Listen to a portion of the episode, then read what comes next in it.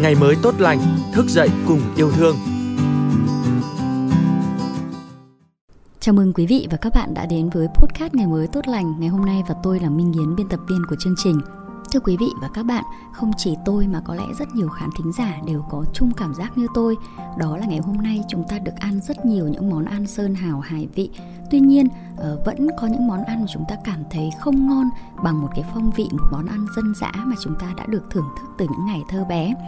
Có lẽ bởi vì hương vị thơm ngon của món ăn ấy không chỉ đơn thuần là từ thịt, cá, rau, củ quả mà đó còn là hương vị của ký ức, của tình yêu thương đối với gia đình, đối với làng xóm, đối với quê hương.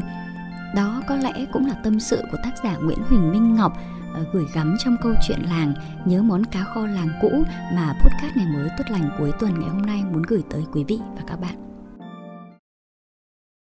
Cho dù đã từng có một thời gian ra nước ngoài và lấy chồng nên học cách nấu ăn kiểu miền Bắc nhưng căn tính ẩm thực của tôi vẫn đúng chất miền Trung. Vốn sinh ra ở một làng trải nhỏ ở Phan Thiết nên dù đã vào Sài Gòn lập nghiệp từ những năm 20 nhưng hồi ức về quê hương vẫn luôn in đậm trong trái tim tôi. Khoảng gần 10 năm nay tôi ít khi về quê nhưng tình cảm với làng cũ vẫn được bồi đắp bởi ông bà, cha mẹ và hai bên họ hàng. Tôi đặc biệt yêu thích những món ăn mang đậm hương vị của miền Trung, đơn giản vì từ bé đến lớn tôi ăn theo khẩu vị của gia đình – Quê tôi có nhiều sản vật phong phú vì gần biển, như món giòn rất nổi tiếng, món bánh căn, cơm gà, món giam tôm ăn với thịt nướng. Nhưng tôi vẫn nhớ và thích nhất là món cá kho. Tôi thấy cá kho kiểu miền Bắc cũng ngon, tôi cũng yêu thích hương vị của cá kho tộ kiểu miền Nam. Nhưng trên hết, tôi vẫn nhớ món cá kho miền Trung đặc trưng của người làng tôi. Nồi cá kho kiểu miền Trung khó mà đẹp theo kiểu trình diễn, vì kho có nước lại có thêm thơm, cà chua, măng, ớt nguyên trái. Màu cá kho thường không bắt mắt nhưng miếng nào ăn cũng thấm, ăn cá hay những hương vị bỏ vào kho chung đều rất ngon. Tôi nhớ ra giết nồi cá kho miền Trung còn vì nhiều lẽ nữa. Cũng bởi một phần nó gắn với những kỷ niệm ấu thơ với gia đình mà nhớ nhất là vì bà ngoại. Như bất kỳ người dân sống cạnh biển nào, bà tôi thường xuyên kho cá trong những bữa cơm thường ngày của gia đình – Tôi nhớ bà ngoại thường cắp một cái thúng nhỏ, đi men theo những bãi cát trắng dài, xuống khu vực người trong làng đi trải lưới về để mua những mẻ cá tươi trong mang về chế biến.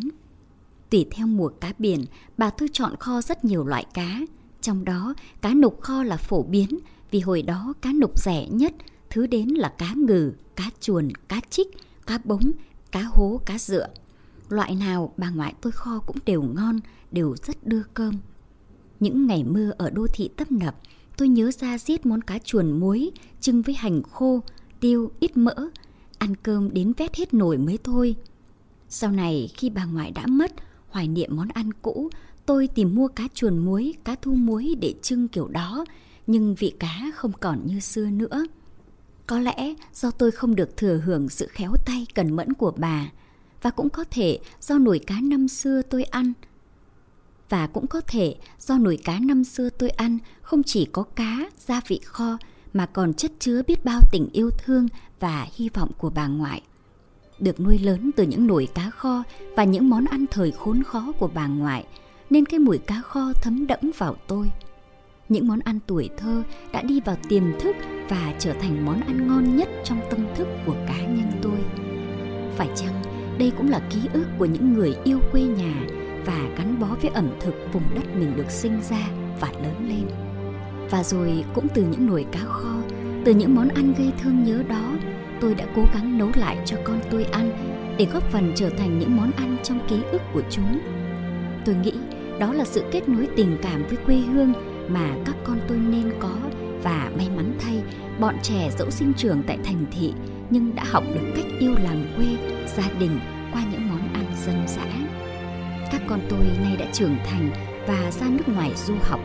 Nhưng mỗi khi có dịp liên lạc, các con vẫn thường nói với tôi Hôm nào con về, mẹ kho cho con nồi cá kho nha mẹ Con nhớ nhất mấy món đó Hay có lần, con gái lớn nhắn tin cho tôi Mẹ cho con vài công thức nấu các món cá kho đi mẹ Để khi thèm con tự kho cho mình Rồi khi con gửi hình về cho tôi khoe món ăn con nấu Có những biến tấu như cho thêm tóp mỡ, thịt heo Tôi xúc động khi nhìn ra được những tiếp biến ẩm thực qua các thế hệ, vừa là gìn giữ những mạch nối thế hệ, lại cập nhật được những ảnh hưởng văn hóa từ nơi mà con tôi đang sinh sống.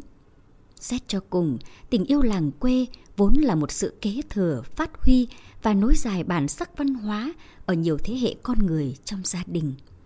Những người yêu ẩm thực trong thời đại hiện nay cũng bày biện lên mạng xã hội những món ăn quê hương, món ăn địa phương chỉ vẽ cho nhau cách nấu.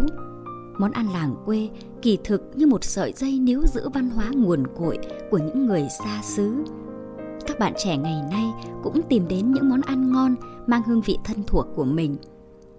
Ngoài lý do khẩu vị đã có sẵn trong tiềm thức, tôi nghĩ món ăn quê còn là sợi dây kết nối các thế hệ đồng hương, kéo gần khoảng cách thời gian và không gian. Nhớ thương những món ăn quê hương xét cho cùng cũng là một loại hồi ức vô cùng đẹp đẽ. Sẽ càng đẹp hơn nếu ta biết nối dài truyền thống ẩm thực này đến những đời sau.